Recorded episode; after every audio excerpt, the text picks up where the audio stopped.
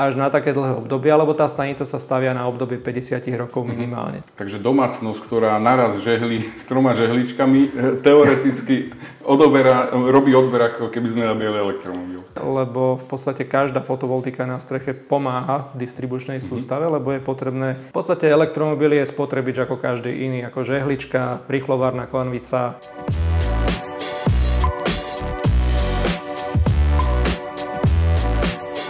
Ahojte priateľa, vítam vás pri ďalšom dieli našej diskusnej relácie Tech Talks. Dnes máme veľmi zaujímavého hostia, je to Miloš Naď, ktorý je technickým riaditeľom Západoslovenskej distribučnej. Vítajte. Dobrý deň, ďakujem za pozvanie. No a témou bude práve distribučná sústava a to, či sme pripravení na masívny prísun elektromobilov a či nám nehrozí nejaký blackout. Možno taká prvá otázka na vás, že rok 2035 by mal byť rokom, kedy by sme u predajcov aut mali vidieť už len elektrické modely. Pravdepodobne toto prejde a naozaj v tomto roku tieto showroomy sa zmenia na EV showroomy naplno. No a sme na to pripravení? Je na to pripravená distribučná sieť? Určite áno. Nemôžem odpovedať nič iné, lebo je to náš primárny biznis, aby sme tieto služby boli schopní poskytovať a sme schopní poskytovať. Samozrejme, dnes nie sme pripravení na tú situáciu, ktorá tu bude v roku 2030, v roku 2035, lebo my to považujeme, že to bude evolučná zmena, evolučný vývoj správania sa zákazníkov, spôsobu a charakteru odberu na jednotlivých odberných miestach a my očakávame, že postupným spôsobom budeme prispôsobovať tie požiadavky tých zákazníkov, ktorí si budú kupovať tie nové elektromobily, mm-hmm. tomu, aby sme tú sieť dokázali prevádzkovať. Takže není to, že zajtra e, to bude potrebné a je to dostatočne dlhý čas na to, aby sa tá sieť pripravila? Uh, určite áno, ale všetko bude záležať od toho, aké rôzne iné ďalšie stimuly sa budú objavovať uh, okolo nás. Sú to tepelné čerpadlá, odchod od plynu. Uh-huh. Je tam viacero tých Je tam oveľa viacero tých aspektov a vplyvov, ktoré budú vplývať na spôsob veľkosť, charakter odberu u v podstate všetkých nás v domácnostiach. Keby sme možno divákom tak nejako vysvetlili, že ako priamo súvisí rozvoj elektromobility s distribučnou sústavou? V podstate elektromobil je spotrebič ako každý iný, ako žehlička, prichovárna konvica, len tá spotreba je trošičku vyššia ako tieto spotrebiče, ktoré som tu vymenoval. A... Môžeme si aj povedať, koľko násobne vyššia, aby si to vedeli niektorí ľudia predstaviť. E, my sme sa rozprávali ešte pred nahrávaním, že žehlička je jeden z najväčších žrútov, alebo indukčná varná doska. Áno. Tak skúsme povedať, koľko násobne je tá spotreba vyššia. Je to asi trojnásobok od e, klasickej žehličky, ale všetko to záleží od toho, aký typ wallboxu si konkrétna domácnosť zaobstará. Uh-huh.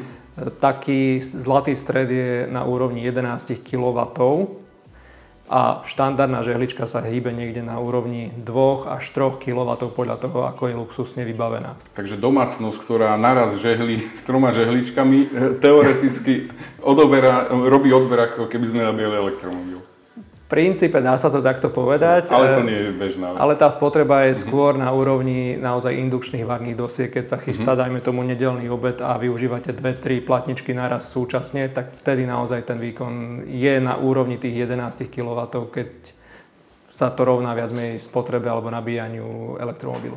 Poďme sa teda vrátiť k tomu, že elektromobil, distribučná sieť a, a boli nejaké štúdie, ktoré predpokladali určitý počet elektromobilov a teda počalo sa, teda aj sa chcelo, aby tá distribučná sieť bola na to pripravená. Poďme si niečo povedať k týmto štúdiám. Ako sa naplnili a čo predpokladáme možno v roku 2030, 2035? E, samozrejme, existuje viacero štúdí, akým spôsobom sa bude rozvíjať elektromobilita v Európe. Tie štúdie sa objavujú viac menej od 2009-2010. Čiže už dá sa aj spätne pozrieť na to, ako sa tie mhm. čísla reálne prejavili do, do života. Zatiaľ väčšina z tých štúdí sa nechcem povedať, že bohužiaľ alebo na nešťastie nenaplnili aj vzhľadom na ceny elektromobilov, ktoré sú aktuálne na trhu. A sme sa nedočkali toho dostupných elektromobilov, teda jeden je, ale ten si nie, veľa ľudí chce kúpiť. A na, na základe tých charakteristik, ktoré sú aj naprieč Európou, tak hlavný driver rozvoja elektromobility a nárastu počtu elektromobilov sú rôzne stimuly a rôzne podporné mechanizmy na predaj elektromobilov. A toto sú tie hlavné aspekty, ktoré výrazným spôsobom ovplyvňujú tie čísla, ktoré sa v tých štúdiách objavujú. A nedá sa v podstate v štúdiách obsiahnuť všetky tieto aspekty naraz. Preto sú tam tie odchýlky uh-huh. a momentálne sa pracuje na e, novej stratégii rozvoja elektromobility v Slovenskej republike a tam sa uvádzajú čísla pre rok 2030 niekde na úrovni okolo 180 tisíc elektromobilov, ktoré by mali byť registrované na území Slovenskej republiky. Keď tu budeme mať 180 tisíc elektromobilov, to je asi taký optimistickejší scenár, zvládne to distribučná sieť? Ja sa Dist- budem často pýtať na to, či Distribučná to tá sieť to určite zvládne. Samozrejme je potrebné k tomu prijať ešte mnohé opatrenia. E, z toho makroekonomického pohľadu tá sieť je pripravená, dá sa povedať, už dnes. E, vzhľadom na to, že my tú sieť potrebujeme prevádzkovať a udržiavať s nejakou výkonovou rezervou. Tá rezerva je dostatočná už dnes. Čo sa týka toho mikroekonomického pohľadu, naozaj z toho pohľadu jednotlivých ulic v mestách a na dedinách, tam je, ten, tá, tá, tam je tá situácia podstatne komplikovanejšia, lebo tá sieť je budovaná viac menej pomaly už 100 rokov.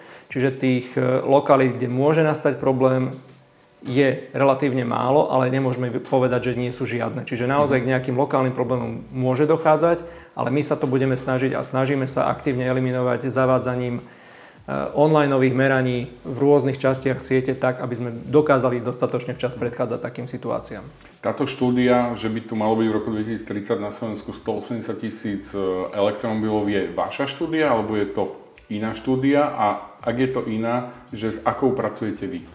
Je to iná štúdia, je to štúdia v gestii Ministerstva hospodárstva, ktorú my berieme ako nejaký benchmark na, nejaký, na nejakú ďalšiu prácu mhm. pri rozvoji distribučnej sústavy. My pracujeme už dlhodobejšie s rôznymi štúdiami, spolupracujeme aj s prevádzkovateľmi nabíjacej infraštruktúry ako ZSE Drive, Greenway a podobne. Uh-huh. A tam boli pôvodné odhady, keď zoberiem, dajme tomu nejaké čísla spred 4-5 rokov pre rok 2030 na úrovni okolo 163 tisíc vozidiel, čiže tam je ten vývoj a predpoklad relatívne blížiaci sa k tomu, uh-huh. čo momentálne sa nastavuje do legislatívy. A my sme sa bavili aj o tom, že v roku 2020 mal byť určitý počet elektromobilov. Povedzme si, že koľko sa predpokladalo, že bude na Slovensku a koľko reálne sme tu mali v tom roku. Pôvodné predpoklady počítali s číslami okolo 10 tisíc až 15 tisíc podľa rôznych scenárov. Realita bola niekde na úrovni okolo 3000 elektromobilov registrovaných na území Slovenskej republiky, ale treba povedať úplne úprimne, že do týchto e, rôznych scenárov zasahovala aj situácia, či už v politike, alebo uh-huh. v rámci nejakej geopolitickej situácie, ktorá sa okolo nás deje. Ja tu mám informáciu, že minulý rok sa u nás predalo 1391 elektromobilov, to bol rok 2022, 1556 plug-in hybridov. Plug-in hybridy je tiež nabíjateľné, nabíjateľný automobil, takže využíva tú distribučnú sieť. Je to podľa vás číslo malé, alebo je to také reálne vzhľadom na tú situáciu na trhu, aj možno e, ceny takýchto aut a podobne? Ťažko sa mi to hodnotí z mojej pozície. Je to číslo reflektujúce tú situáciu, ktorá v rámci slovenskej, slovenského hospodárstva je a nejaký mix tých rôznych podporných mechanizmov, ktoré sú ešte stále potrebné na rozvoj elektromobility v rámci Slovenskej republiky. My sme tu nedávno v Tech Talks mali hostia, ktorý sa zaoberá výrobou wallboxov, e, slovenských wallboxov ktorý sa nám vyjadril, že keby sme všetci dnes vymenili auta za elektromobily, tak by spotreba elektrickej energie stúpla o 17 Mal pravdu? Pokiaľ hovoríme o počte 2 milióny elektromobilov v hospodárstve, tak podľa našich prepočtov by sme sa dostali niekde na úroveň okolo 10 terawatt hodín spotreby elektrickej energie, ale to, čo nás viacej zaujíma, je ten výkon, ktorým by tieto elektromobily zaťažili sústavu ako celok. A tu sa bavíme niekde o čísle okolo 3000 MW inštalovaného výkonu, ktorý by bolo potrebné na napájanie takýchto, takejto flotily elektromobilov. A zvládli by sme to? E, v tomto okamihu určite nie, to by bolo až príliš optimistické. Áno, ale to je až nereálny scenár, treba priznať. Ja, ja kvitujem, že akú kalkulačku máte v hlave, lebo ja by som to takto rýchlo neprepočítal, to sú obrovské čísla. Ale skúsme si to povedať možno na tie scenáre, ktoré sú dnes ktoré rozpracované, čiže aby si naozaj naši diváci odnesli z toho nejaké čísla, s ktorými, ktoré, ktoré im utkvejú mm-hmm. v mhm. pamäti, tak pri 200 tisíc elektromobiloch, ktoré predpokladáme v roku 2030, že by sa mali hýbať na našich cestách, tak bude potrebné približne 1 terawatt hodín, jednu terawatt hodinu elektrickej energie vyrobiť navyše oproti súčasnému stavu, čo je približne jedna tricatina celkovej ročnej spotreby Slovenskej republiky.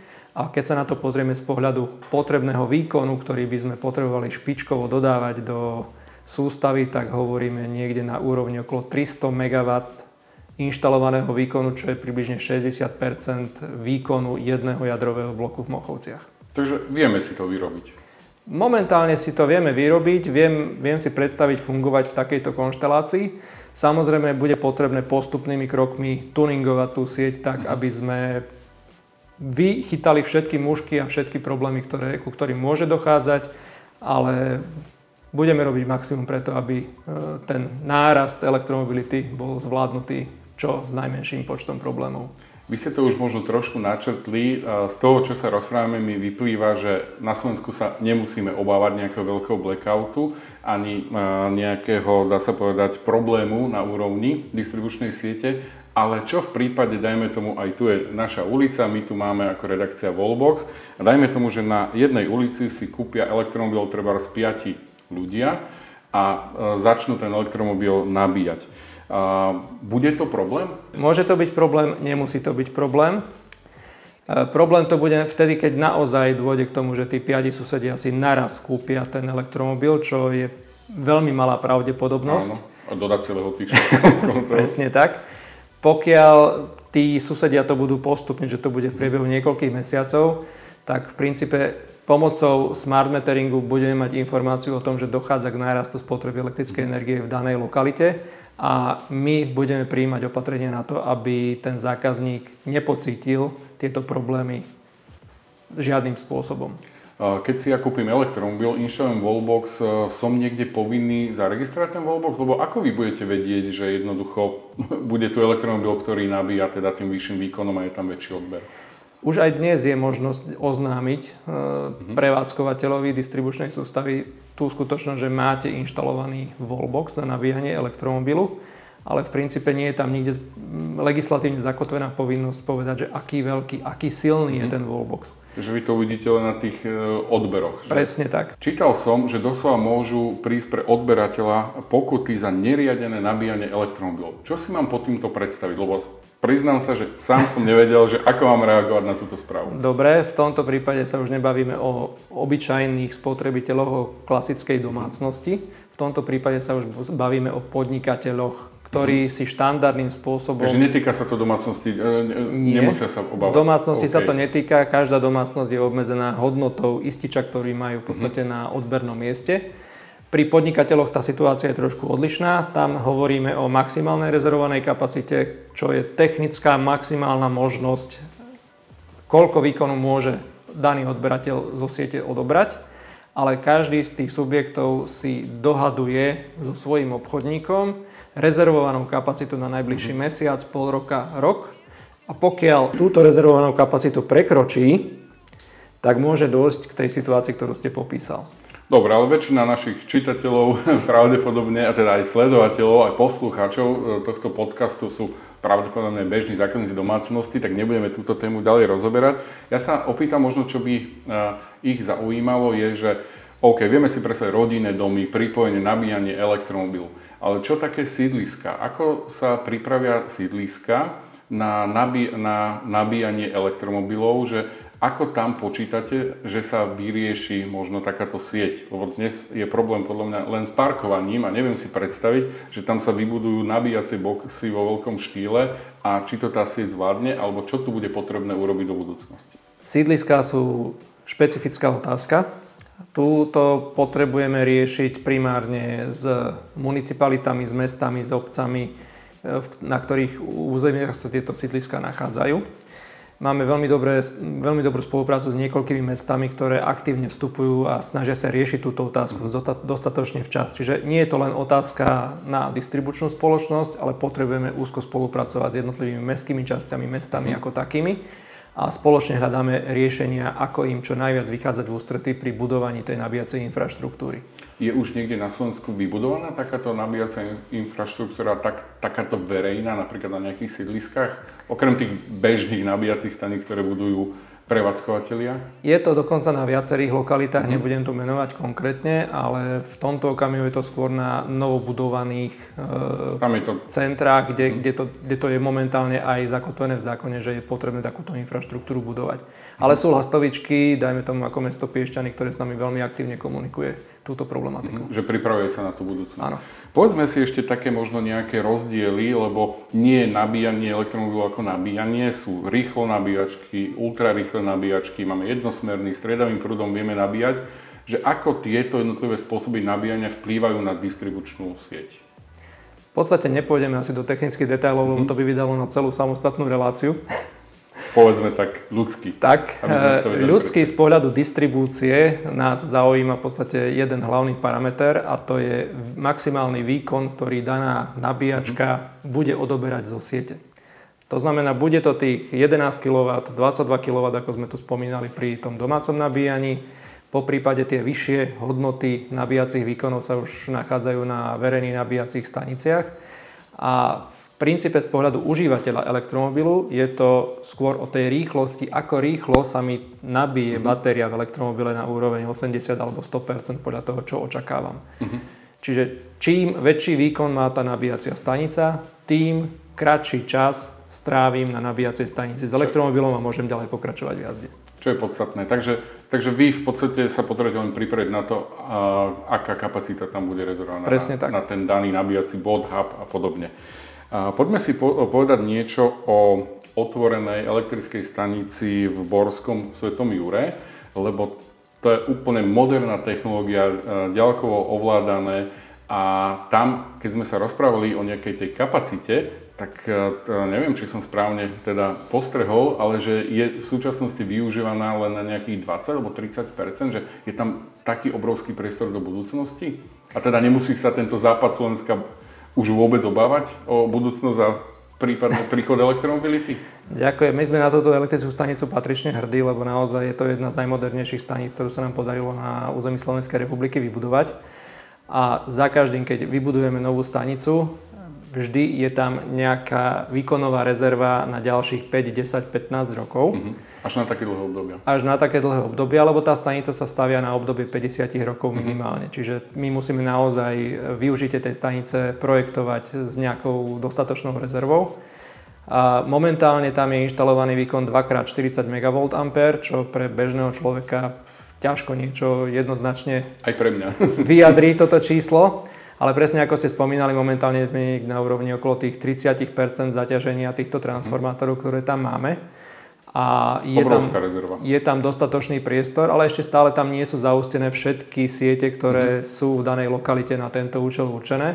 Čiže aktívne redizajnujeme zapojenie tej siete tak, aby sme dokázali naozaj výjsť v ústrety aj novým odberateľom, podnikateľským subjektom, ktoré v danej lokalite chcú podnikať a rovnako chceme vychádzať v ústrety aj žiadateľom o pripojenie obnoviteľných zdrojov do sústavy a rovnako sa chystáme aj na elektromobilitu.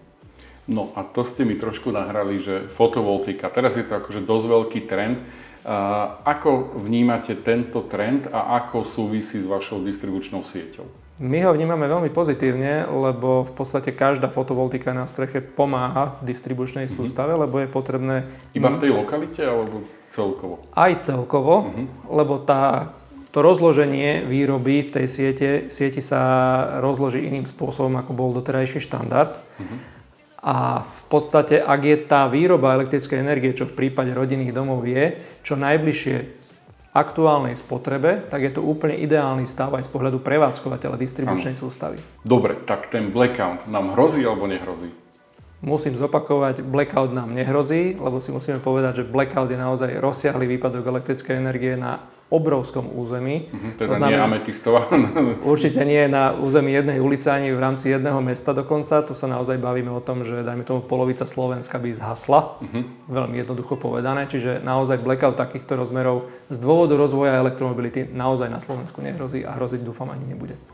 Ešte sa opýtam, vy máte doma fotovoltiku? Áno, mám. Máte? A jazdíte na elektromobile alebo na plug-in hybridnom aute? Mám objednaný plug-in hybrid a zatiaľ mi ešte nedorazil. Takže... Zatiaľ nedorazil, teraz sú dlhé čakacie doby. Tak, takže nie len o tom hovoríte, pracujete v tomto svete, ale reálne vlastne si tým aj žijete, nielen v práci, ale aj doma. Áno. Ja vám ďakujem veľmi pekne za rozhovor, priatelia. Verím, že ste sa dozvedeli dobrú správu. Blackout nehrozí a možno aj mnoho tých zaujímavostí ohľadom distribučnej siete, ako to celé funguje a že naozaj sa netreba obávať toho, že možno v nejakom roku 2030, keď tu budeme mať veľa elektromobilov, tak ich nie, že nebudeme mať kde nabíjať, ale ani tá sieť to nezvládne. Zvládne. Zvládne určite. Ja chcem poďakovať za pozvanie do tejto relácie a teším sa niekedy na budúce. A ja ďakujem, ahojte, vidíme sa na budúce. Dovidenia.